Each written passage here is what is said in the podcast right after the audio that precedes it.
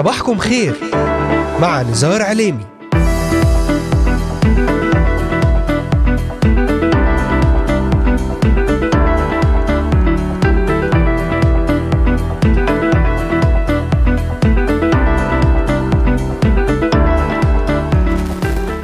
الخامس عشر من شهر يناير كانون الثاني للعام 2024 المستمعات والمستمعون صباح الخير.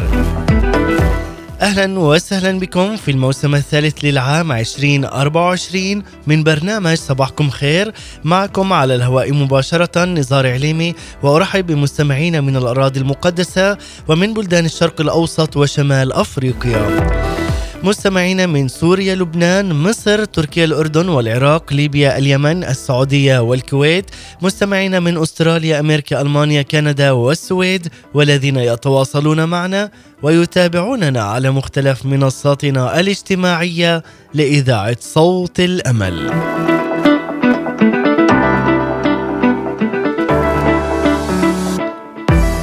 أذكركم أنكم تستطيعون الاستماع إلينا ومتابعتنا من خلال تحميل تطبيق إذاعة صوت الأمل على هواتفكم النقالة بعنوان Voice of Hope Middle East أو عن طريق مشاركتنا في قناتنا على اليوتيوب بالبحث عن إذاعة صوت الأمل في بث حي ومباشر.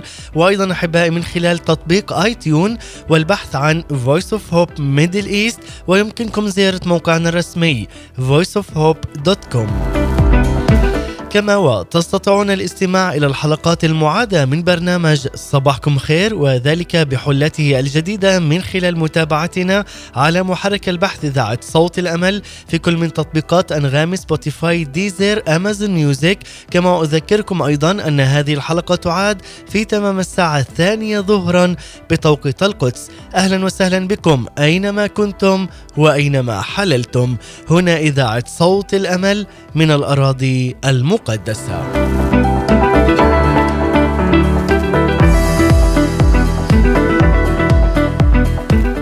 أنا لحبيبي وحبيبي لي هذا ما قالته عروس نشيد الأنشاد. واصفة بهذه الكلمات المباركة عريسها يسوع المسيح. هنا نرى في العروس نموا وتقدما روحيا في الاختبار الروحي. إنها لغة نفس قد تخلت عن ذاتها وصار المسيح هو موضوع مشغوليتها وتفكيرها أيضا. فعوض أن تنشغل بإيمانها وبمحبتها للمسيح وبخدمتها له فبالعين والقلب والأفكار والشفاء جميعا مملوءة بالمسيح ومشغولة بشخصه الكريم الذي امتلكها لنفسه أنا لحبيبي. ففي الإصحاح الثاني تقول حبيبي لي أي معبره عن بهجتها بامتلاكها للمسيح وهذا حسن وجميل في وقته. أما في الإصحاح السادس من سفر نشيد الأنشاد فتعبر العروس عن فرحها بأنها أصبحت ملكا للمسيح قائلة أنا لحبيبي أي ليس فقط هو لها بل هي له. وهذا أحسن وأجمل بكثير. فإن كان جميلا أن يكون لي يقين بغفران خطاياي وخلاص تكون أيضا كل مشغوليتي بمن غفر خطاياي وبمخلصي الذي هو امتلكني لهي أفضل وأجمل بما لا يقاس من مشغوليتي بذاتي وبما حصلت عليه من المسيح من غفران كامل لخطاياي للتمتع بالخلاص الأبدي بدءا من هنا على هذه الأرض من خلال عمل ومحبة وغفران وخلاص رب المجد يسوع المسيح وهذا يقودنا إلى تكريس وتقديس كامل في حياتنا على جميع الأصعدة. لنقولها بكل فخر واعتزاز أنا لحبيبي وإلي اشتياقه.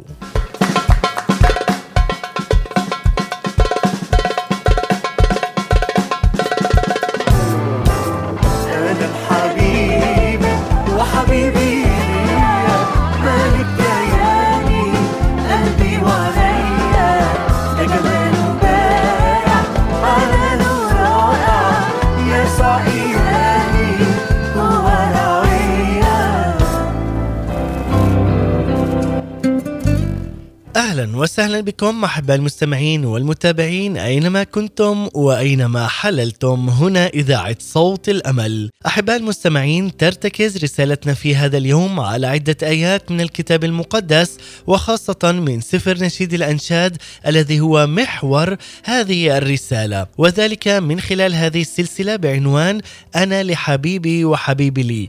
بعد توقفنا لفترة عن تكملة هذه السلسلة المباركة وذلك من أجل التأملات الميلادية وبداية عام جديد 2024 علما أحباء المستمعين أننا قد انطلقنا بسلسلة أنا لحبيبي وحبيبي لي بأجزائها المتتالية سابقا وصولا إلى الجزء الثامن عشر من هذه السلسلة وقد تحدثنا سابقا حول نشيد الأناشيد يشيد برفعة الكنيسة المصلية والخاضعة قائلا قوم استنيري لأنه قد جاء نورك ومجد الرب أشرق عليك. وهذا هنا كان ختاما للإصحاح السادس من سفر نشيد الأنشاد في العهد القديم في الكتاب المقدس. أما اليوم سنكمل معا بالجزء التاسع عشر لنبدأ معا بالإصحاح السابع من سفر نشيد الأنشاد للحديث أكثر حول أنا لحبيبي وإلي اشتياقه تطور عمق علاقة المحبة والعطاء عند العروس أي الكنيسة لعريسها المبارك وهو رب المجد يسوع المسيح.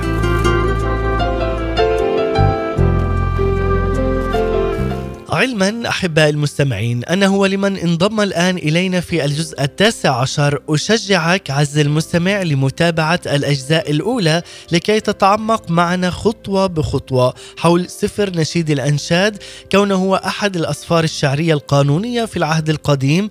كما أن هذا السفر قد واجه العديد من التحديات والهجومات الشرسة التي كانت موجهة ضد الكتاب المقدس بشكل عام وضد سفر نشيد الأنشاد بشكل خاص. لنجيب ضمن هذه السلسلة على عدة تساؤلات قد وصلتنا من بعض المستمعين حول سفر نشيد الأنشاد وما يحتوي هذا السفر المقدس ولكن إذ نظرنا إليه بعيون الإيمان الروحية. لذلك أدعوك عز المستمع للتمتع معنا بهذه الرحلة السماوية الجميلة التي ستأخذك في وقت سماوي روحي بمنظور جديد لحياتك كي نتعمق وندرس معا سفر نشيد الأنشاد المكون من ثمانية إصحاحات في العهد القديم من الكتاب المقدس لكاتبها الملك سليمان الحكيم.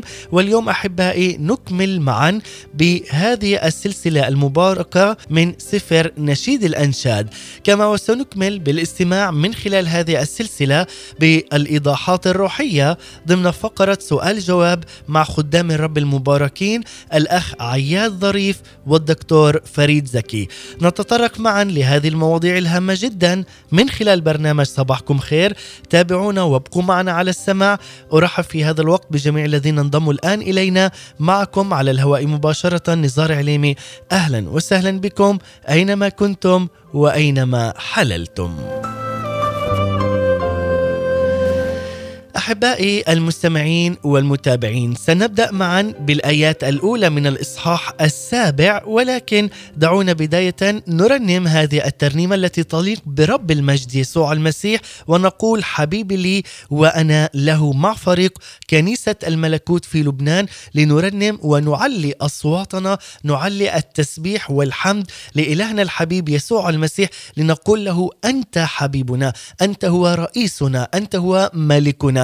أنت هو سيدنا أنت هو مخلصنا. نستمع إلى هذه الترنيمة حبيبي لي وأنا له.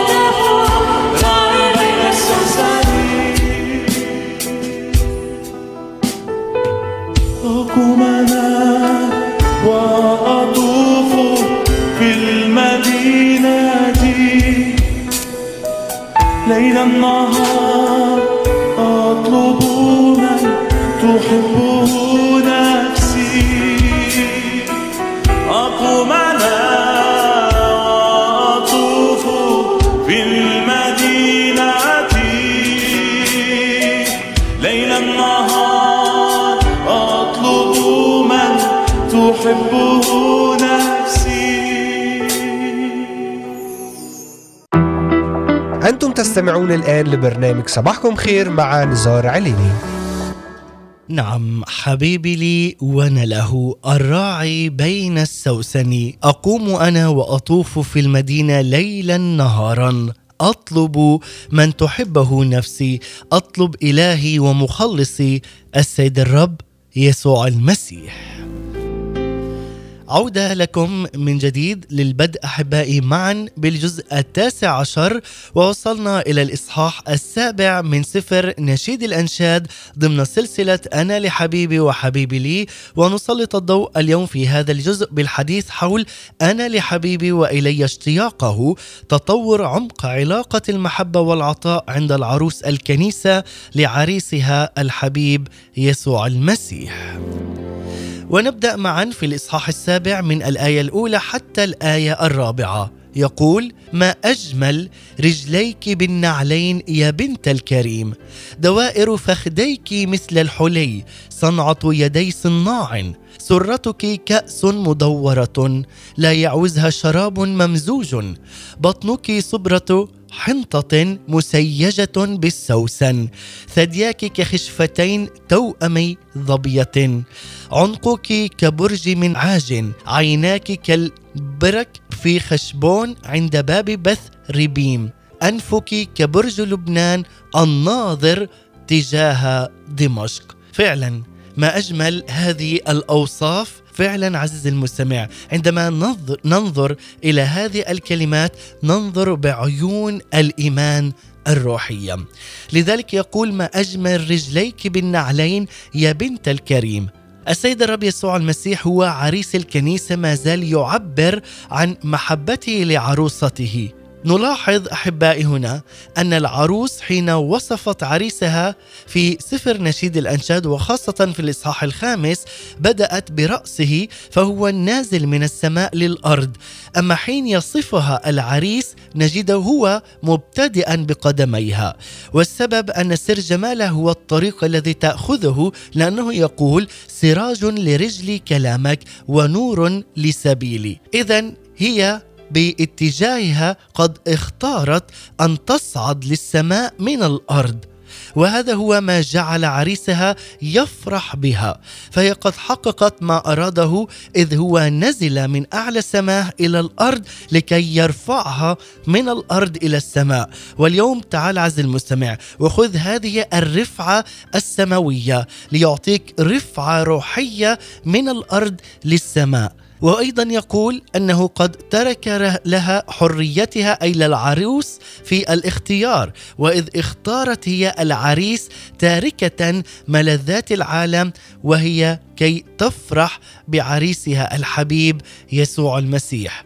يقول هنا بنت الكريم كنا قد فعلا فقدنا بنوتنا وانتسابنا لله بعد الخطية وبالمسيح هو الذي أعاد للكنيسة هذه البنوة أعاد للكنيسة المجد والانتصار.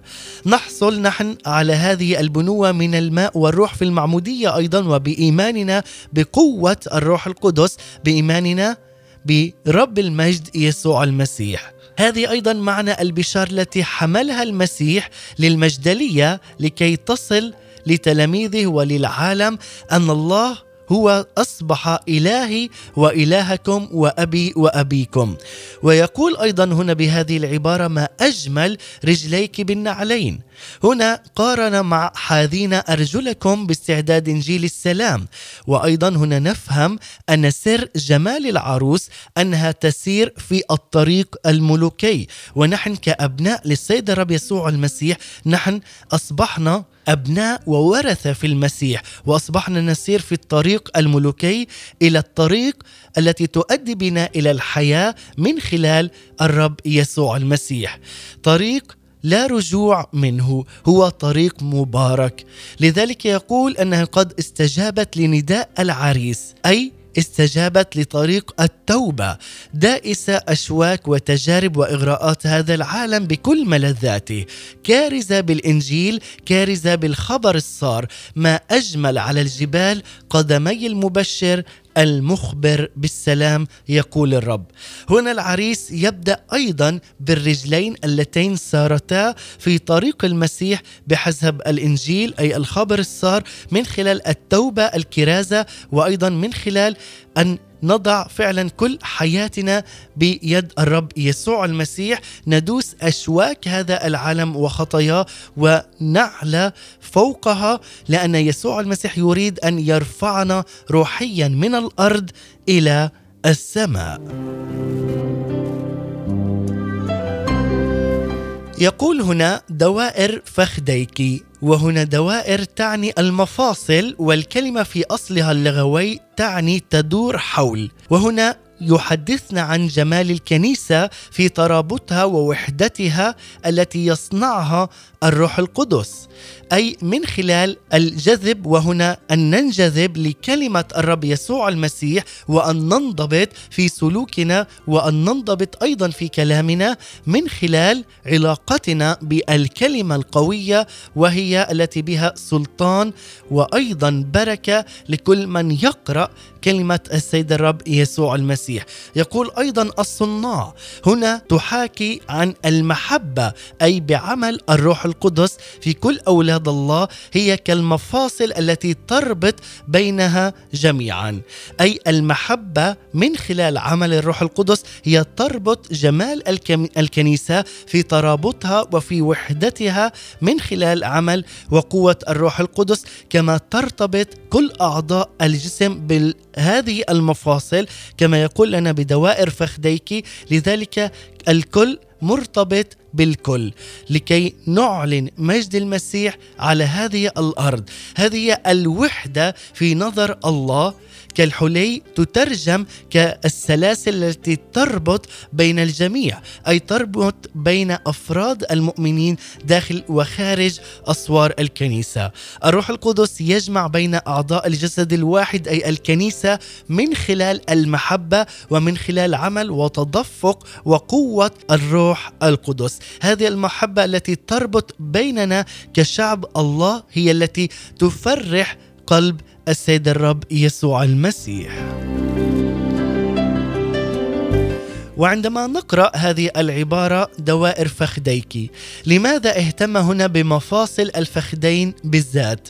هنا لأنهما يربطان النصف الأعلى للجسد مع النصف السفلي والنصف الأعلى للكنيسة جسد المسيح هو الكنيسة المنتصرة في السماء والنصف السفلي يمثل أيضا الكنيسة المجاهدة التي ما زالت على الأرض تحاكي وتخاطب عن مجد المسيح وهما كنيسة واحدة يربطها نصفيها بالمحبة. فنحن على الأرض نصلي أيضا لكي فعلا نعلن لكل من هم على هذه الأرض بالخلاص وبالبشارة. نكرز ببشارة الملكوت بشارة السيد الرب يسوع المسيح لكي يخلصوا الجميع ويعودوا إلى السيد الرب يسوع المسيح إلى هذه الطريق الرائعة والمباركة إلى الطريق التي بها حياة سلام طريق بها قداسة وتكريس كامل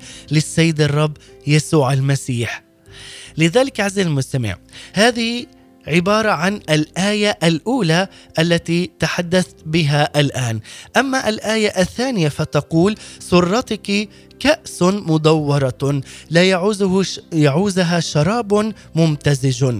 السرة هنا تقطع من جسد الأم أو تقطع من جسد الأم حيث كان الطفل يحصل على غذائه من الأم. وهذا رمزا لبدء حياة جديدة. وأيضا هنا يستخدم تصوير عدم قطع السرة ليشير لبشاعة ما وصل إليه الإنسان من محبته للعالم. هذا ما أشار إليه في حزقيال النبي وخاصة التي أدت به إلى الموت. بالتالي فقطع السرة في حزقيال لو كان قد حدث لكان معناه أن هذه العروس قد قطعت علاقتها بالعالم. ولكن نجد هنا لعروس النشيد أي نشيد الأنشاد سره تتغذى من خلالها وليس من خلال الفم فهي مرتبطة بالله المحب تتغذى وتشبع منه روحيا وليست حرة في مصادر فرحها. والسره هنا أيضا عز المستمع تشير أيضا إلى الغذاء المستمر الذي نأخذه أيضا من رب المجد يسوع المسيح.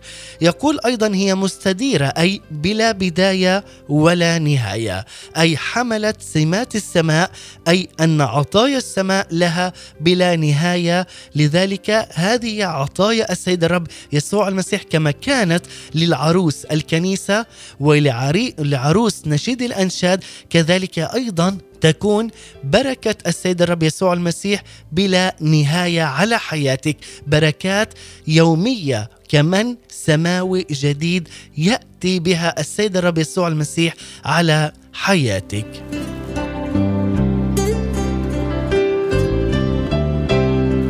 ويقول أيضا لا يعوزها شراب أي لا تعوزها أفراح العالم فهي أصبحت ملكا للسيد الرب يسوع المسيح. بطنك صبره حنطة أي هنا الصبرة هي أي الكومة وهي داخل الكنيسة أي بمخازن غذاء روحي عميق جدا. والحنطة أيضا تشير لجسد المسيح ويقول كفقراء ونحن نغني كثيرين وهنا أيضا يشير للشبع الروحي بشخص الحبيب يسوع المسيح. يقول أيضا في هذه الآية ما مسيجة بالسوسن أي عريسها يحميها فالسوسن هي صفة العريس المبارك يسوع المسيح وهنا يقول لكنه صار صفة أيضا للعروس وبهذا تشير الآية إلى أن الكنيسة تصبح قوية بأولادها الذين تلدهم ويصبحوا على صورة الله ومثاله. أي نكون على خطى رب المجد يسوع المسيح. أن نكون فعلا أبناء مباركين. أن نكون أبناء نعلن كلمة الرب يسوع المسيح بكل قوة وسلطان على هذه الأراضي من خلال الكنيسة. لذلك عزيزي المستمع لنعلم ونتعلم أيضا في كل يوم من خلال هذه الكلمات الرائعة جدا. أننا فعلا أبناء مباركين للسيد الرب يسوع المسيح. يعطي سلطانا عظيما لكل من يطلبه في هذه الأيام. يقول أيضا في الآية الثالثة ثدياك كخشفتين توأمي ظبية. هذا أيضا قد تحدثنا به بشكل موسع في الإصحاح الخامس. وهنا أحبائي يقول أن خشفتي الظبية أي أولاد الظبية توأم الصغار وهم لهم عيون حادة. والثديان بهما ترضع الأم أولادها الصغار. والكنيسة هنا فعلا تعطي أولادها بكلمات الحكمة والنصرة والإعلان من خلال الكتاب المقدس في العهد الجديد والعهد القديم. هما أيضا أن الثديان عبارة عن العهد القديم والعهد الجديد وهما توأمان فلها مصدر واحد وهو الروح القدس. وهما متكاملان فالعهد القديم تنبأ عن العهد الجديد والعهد الجديد شرح لنا العهد القديم بكل تفاصيله. ويقول لنا أن عيون الظبي الحادة جدا تشير لما سيسكبه المؤمن فهو سيرى أيضا الأعداء ويعرف طرقه وحربه وحيل إبليس، لذلك نعلن ونتسلح بقوة الكلمة كلمة رب المجد يسوع المسيح، ويقول أيضا يرعيان بين السوسن كما قلنا أن السوسن يشير للكنيسة التي تشبهت بعريسها وكلمة الله فعلا تعطي وترعى هذا السوسن. هو الذي يدافع ويحامي عن كل واحد فينا. لنتعلم أحبائي قوة وإعلان هذه الكلمات في حياتنا الروحية.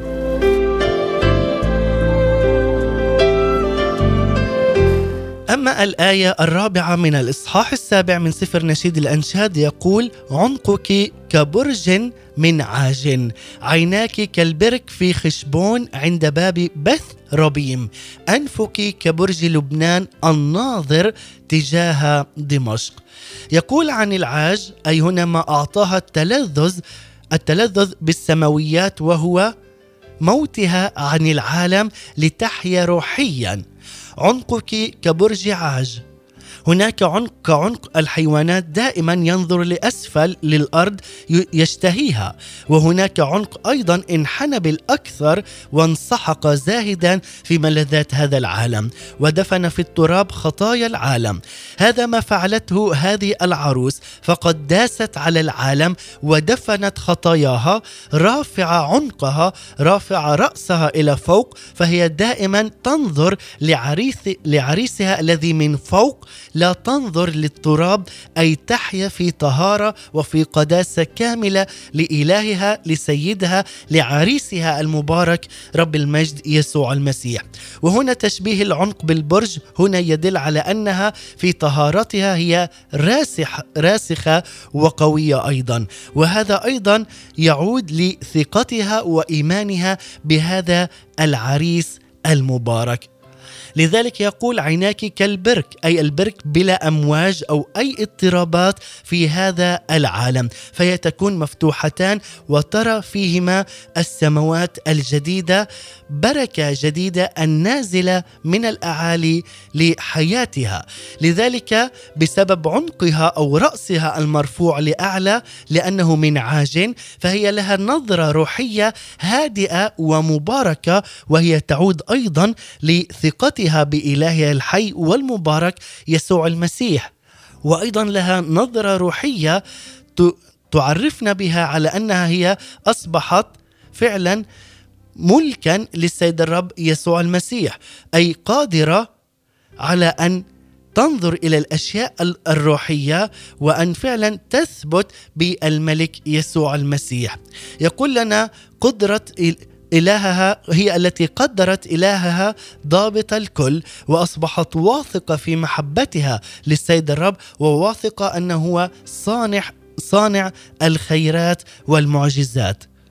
هنا يقول أيضا في حشبون أي هي إحدى مدن الملجأ وهذا يشير لأن هدوءها وسلامها تعود لأنها محتمية في ملجئها وهو الرب يسوع المسيح. ونعلن في هذه الأيام ملجأنا هو السيد الرب يسوع المسيح. بل تصير النفس التي لها هذه الصفات كالملجأ لمن يريد أن ينعم بالهدوء وبالسكينة. هذه النفس المملوءة سلاما. أصبحت مصدر جذب للآخرين يجدون هذا السلام من خلال باب بث ريبيم الذي يقول عنه أي باب بنت الجماعة. وهنا إشارة للجموع الكثيرة التي تدخل من هذا الباب.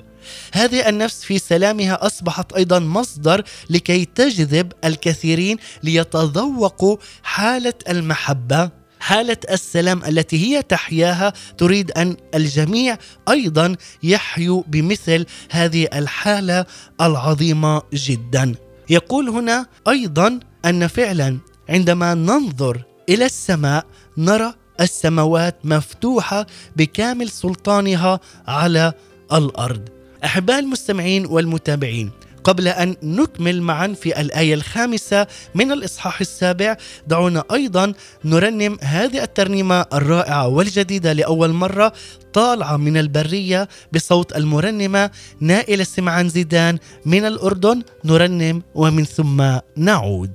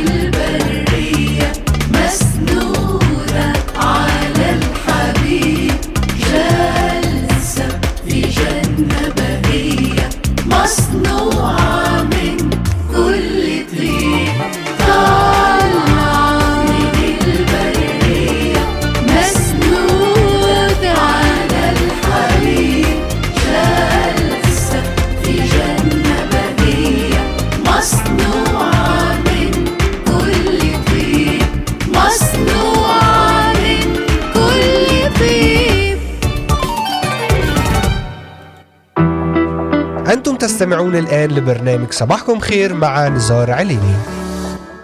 عودة لكم من جديد بعد هذه الترنيمة الرائعة جدا مع المرنمة نائلة سمعان زيدان من الأردن طالعة من البرية ومسنودة على الحبيب.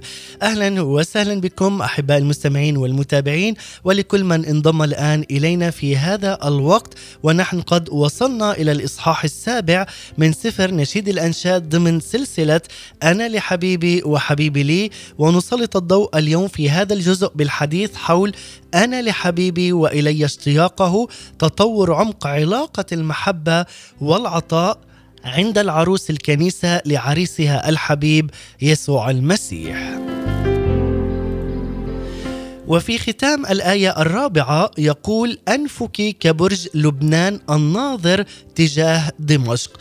علما أحبائي أن أنفك كبرج يقول لنا أن الأنف هو للشم أي التمييز فهي تستطيع هنا العروس أن تميز اعدائها القادمين من اتجاه دمشق، لماذا ذكر لنا هنا دمشق؟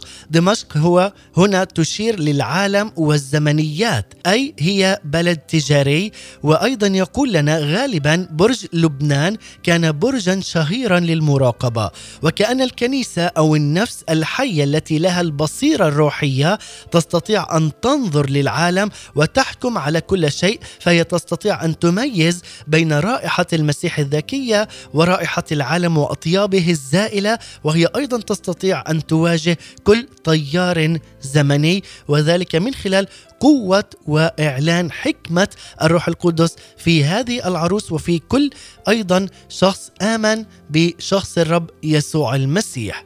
أما الآن أحباء المستمعين فدعونا نكون مع فقرة سؤال جواب على سفر نشيد الأنشاد واليوم نكمل مع خدام الرب المباركين الأخ عياد ظريف والدكتور فريد زكي. وماذا قال لنا عن سفر نشيد الأنشاد ضمن الإصحاح السابع. أحباء المستمعين نستمع ومن ثم نعود. ابقوا معنا.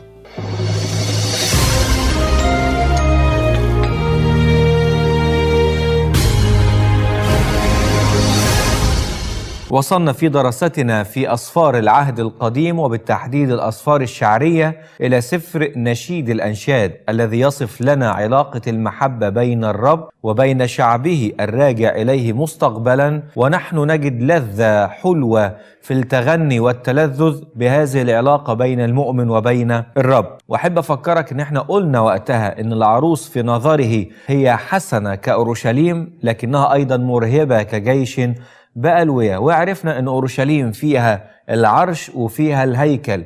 يعني الإنسان المؤمن العرش الله في حياته إنجاز التعبير سلطان الله عليه ممتلك من الله ويعبد الله يستطيع أن يقف أمام حرب إبليس الشرسة. النهاردة بمشيئة الرب هنكمل كلامنا في هذه الأوصاف. أوصاف العريس للعروس وقلنا عندما يصف القدمين فهو يتكلم عن السلوك وعندما يتكلم عن الحقوين فإنه يتكلم عن الخدمة عندما يتكلم عن البطن يتكلم عن الأحشاء والباطن غير الظاهر عندما يتكلم عن اليدين فهو يتكلم عن الأفعال والأعمال عندما يتكلم عن العنق فهو يريد أن يتكلم عن الإرادة التي لا تحنى لغير الرب عندما يتكلم عن الشفتين فهو يتكلم عن الكلام إنتاج الشفتين عندما يتكلم عن العينين يتكلم عن البصيرة. عندما يتكلم عن الأنف يتكلم عن التمييز والشم. عندما يتكلم عن الرأس يتكلم عن الأفكار. وعندما يتكلم عن الشعر يتكلم عن الخضوع. اسمح لي أروح لبعض الصفات في أصح سبعة وهو يقول ما أجمل رجليك بالنعلين يا بنت الكريم؟ بدأ يمدح رجلي العروس. محتاجين نعرف ما هو المقصود بالرجلين في العروس هنا قبل ما أدخل في دي أخ عياد ده الوصف الثالث للعروس. يعني هي اتوصفت في أصحاح أربعة هو وصفها واتوصفت مرة تاني في أصحاح ستة وده الوصف الثالث والأخير. لكن لما نقارن الثلاث أوصاف نجد إن في زيادة في كل مرة. أيوة. صفة جديدة أضيفت. المعنى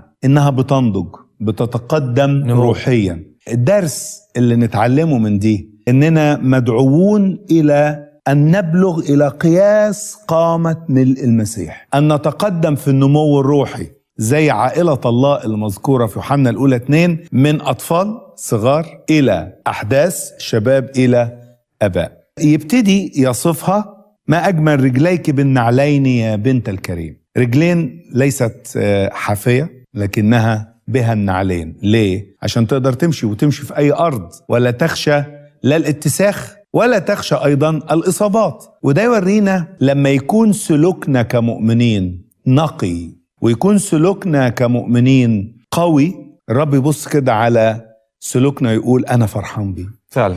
وبنت الكريم دي كلمة رائعة. يا بنت الأمير الشريف. البرنس يعني يا مؤمنين اعرفوا أنتوا مين. أيوة. أنتوا بتمثلوا مين وانتوا بتسلكوا في الحياة وبتعيشوا وبتتصرفوا.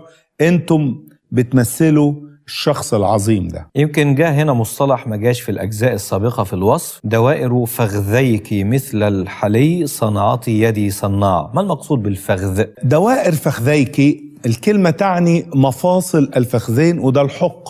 الحق هو أقوى مفصل تقريبا في جسم الإنسان. واللي عادة يتكسر أو يتخلع على طول بيأثر على مشيه. تؤثر على السلوك. هنا بنشوف موطن القوة. بفتكر قصة يعقوب. يعقوب كان متكل على نفسه لغاية لما الرب ضرب حق فخذه. في تكوين 32 فأصبح بعد كده يستند على الرب أكتر. ما كانش قبل كده بالشكل ده. ده يورينا انه السلوك اللي فيه اتكال على الرب استناد على الرب. مزمور 146 يقول لا يصر بقوة الخيل لا يرضى بساقي الرجل.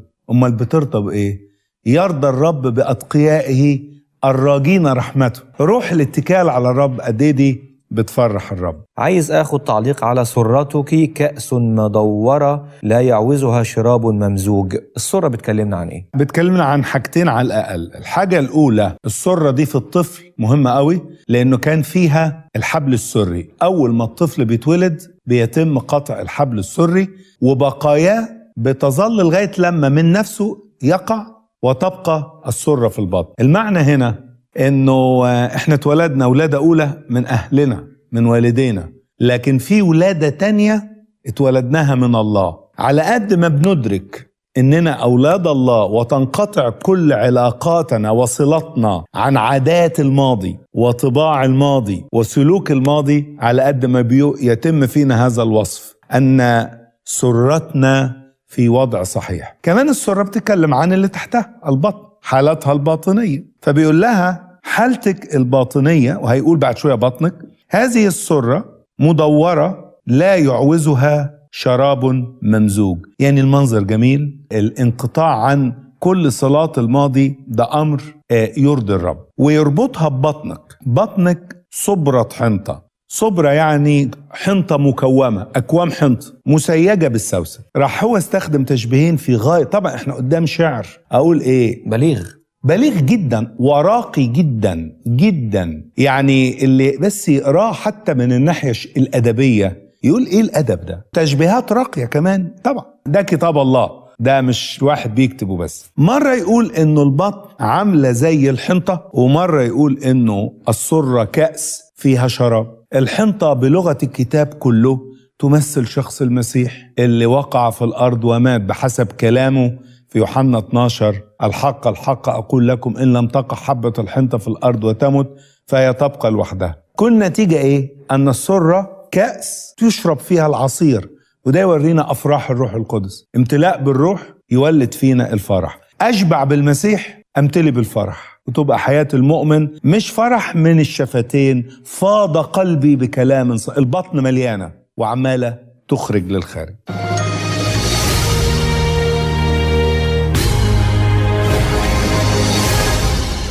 شكرا لكما على هذا الشرح الوافي جدا وخاصة حول الآيات الأولى من الإصحاح السابع من سفر نشيد الأنشاد وهنا يؤكد لنا الخادم الأمين المبارك الأخ عياد ظريف والدكتور فريد زكي يؤكدان لنا على شرح هذه الآية وخاصة آية دوائر فخديك مثل الحلي صنعه يدي صناع ليقولا لنا أن دوائر الفخدين أي دائرة الحق هو أقوى مفصل في جسم الإنسان. مرة أخرى ليقولا لنا أن دوائر الفخذين أي دائرة الحق هو أقوى مفصل في جسم الإنسان أي موطن القوة في الفخذ.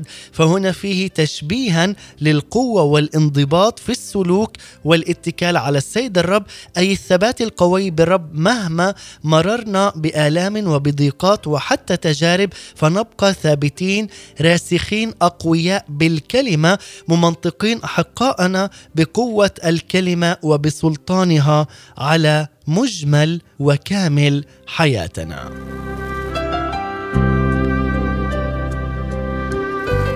أحبائي المستمعين أما بالنسبة للآية الخامسة فسنكمل بها بالآية الخامسة والسادسة نختتم.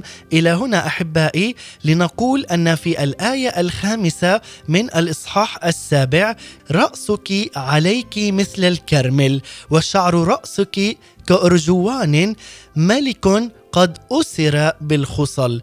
أما الآية السادسة يقول ما أجملك وما أحلاك أيتها الحبيبة باللذات. ماذا يعني رأسك عليك مثل الكرمل الكرمل هو جبل عال جدا ومثمر امتاز بالخضرة الكثيفة والغابات ذات الثمار الكبيرة. رأسك عليك مثل الكرمل الرأس هو المسيح السماوي العالي المثمر في كنيسته فالكرمل جبل عالي جدا وكله خضر وم- ومثمر يكون أيضا خضرة مثمرة جدا للنفس وللروح والمسيح هو جبل بيت الرب الثابت في رأس الجبال. وهذا ما يؤكد لنا أيضا في إشعياء النبي الإصحاح الثاني والعدد الثاني قائلا ويكون في آخر الأيام أن جبل بيت الرب يكون ثابتا في رأس الجبال ويرتفع فوق التلال وتجري إليه كل الأمم. لاحظ عز المستمع أن إشعياء النبي هنا يشبه المؤمنين بالجبال لأن رأس الكنيسة هو المسيح وهو أيضا الجبل العالي. شعر رأسك كأرجوان. الشعر يشير لأفراد الكنيسة الملتصقين بروح واحد كجسد واحد بالرأس وهو المسيح. والأرجوان هو لبس الملوك فعروس الملك تصبح ملكة. وعريس أيضا الملك يسوع المسيح يصبح ملكا. فنحن ملوك وكهنة في السيد الرب يسوع المسيح. يقول أيضا ملك قد أسر بالخصل ماذا يعني؟ هنا يشير إلى أن الملك هو العريس وقوله أسر القلوب. أي هو لا يريد أن يترك الكنيسة من محبته لها لكي نخضع بالكامل كمؤمنين مباركين للملك العريس السماوي رب المجد يسوع المسيح. وفي الآية السادسة ختاما أقول ما أجملك وما أحلاك أيتها الحبيبة باللذات وهنا يصف لنا العروس الجميلة. الجميلة قلبا وقالبا العروس أيضا المباركة ككنيسة واحدة مصلية خاشعة وخاضعة لسيدها. ما أحلاك أيتها الحبيبة باللذات؟ الله يتلذذ بشعبه المحب في الترنيم وفي التسبيح وفي العبادة الروحية أيضا. لذلك يقول لذتي مع بني آدم. وتلذذ بالرب فيعطيك سؤل قلبك عزيزي المستمع.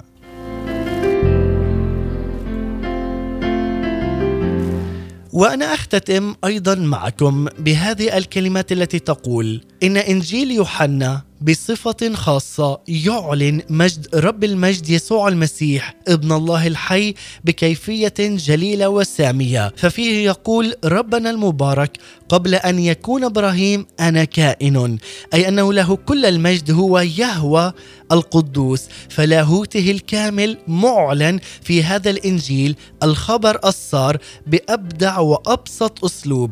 إنه يعلن أزلية أقنومه المبارك. ولكن هنا في الإنجيل المقدس الكتاب المقدس يعلن نفسه في مركزه كالوسيط الذي لم يتكلم من نفسه بل كل ما قاله الآب له. وكل من آمن باسم رب المجد يسوع المسيح مخلصا له سيرى مجده ومجد أبيه. وستكون لنا هذه النعمة إذ نكون معه كل الأيام. ولذلك يؤكد الابن يسوع المسيح أن اسم أبيه سيكون مكتوبا على جباههم وسيتذوقون حلاوة شخصه ومجده ويرفعون ويعرفونه معرفة شخصية. أي يقولون حلقه حلاوة وكله مشتهيات. اذا أحبائي لننشغل في هذه الأيام الأخيرة في اسم يسوع المسيح لكي نعلنه لكل من نقابله في حياتنا اليومية ليكون هو البداية والنهاية ليكون هو الألف والياء هو الكل في الكل وضابط الكل لنرنم بقوة ونعلن اسم يسوع ملك الملوك ورب الأرباب. قوموا نرنم ليسوع الملك ورب القوات خلوا تسبح مرفوع على الأرض وبالسماوات نعم نختتم معكم مع هذه الترنيمة الرائعة. قوموا نرنم ليسوع. مع المرنم أيمن كفروني. إلى هنا أحباء المستمعين والمتابعين أختتم معكم هنا إلى الآية الخامسة والسادسة من الإصحاح السابع من سفر نشيد الأنشاد. لنلتقي يوم غد الثلاثاء في نفس الزمان والمكان لنكون مع الجزء العشرين من سفر نشيد الأنشاد لنكون ختاما للإصحاح السابع ونبدأ معا بالإصحاح الثامن. ضمن برنامج صباحكم خير بموسمه الثالث. أشكركم على حسن المتابعة والإصغاء وأتمنى لكم يوما هادئا آمنا ومباركا. هذه تحيتي لكم مني أنا نزار عليمي سلام المسيح إلى اللقاء. على الأرض وبالسماوات العالم فكره يكتفنا وعطشه ويخوفنا. العالم فكره يكتفنا وعطشه ويخوفنا.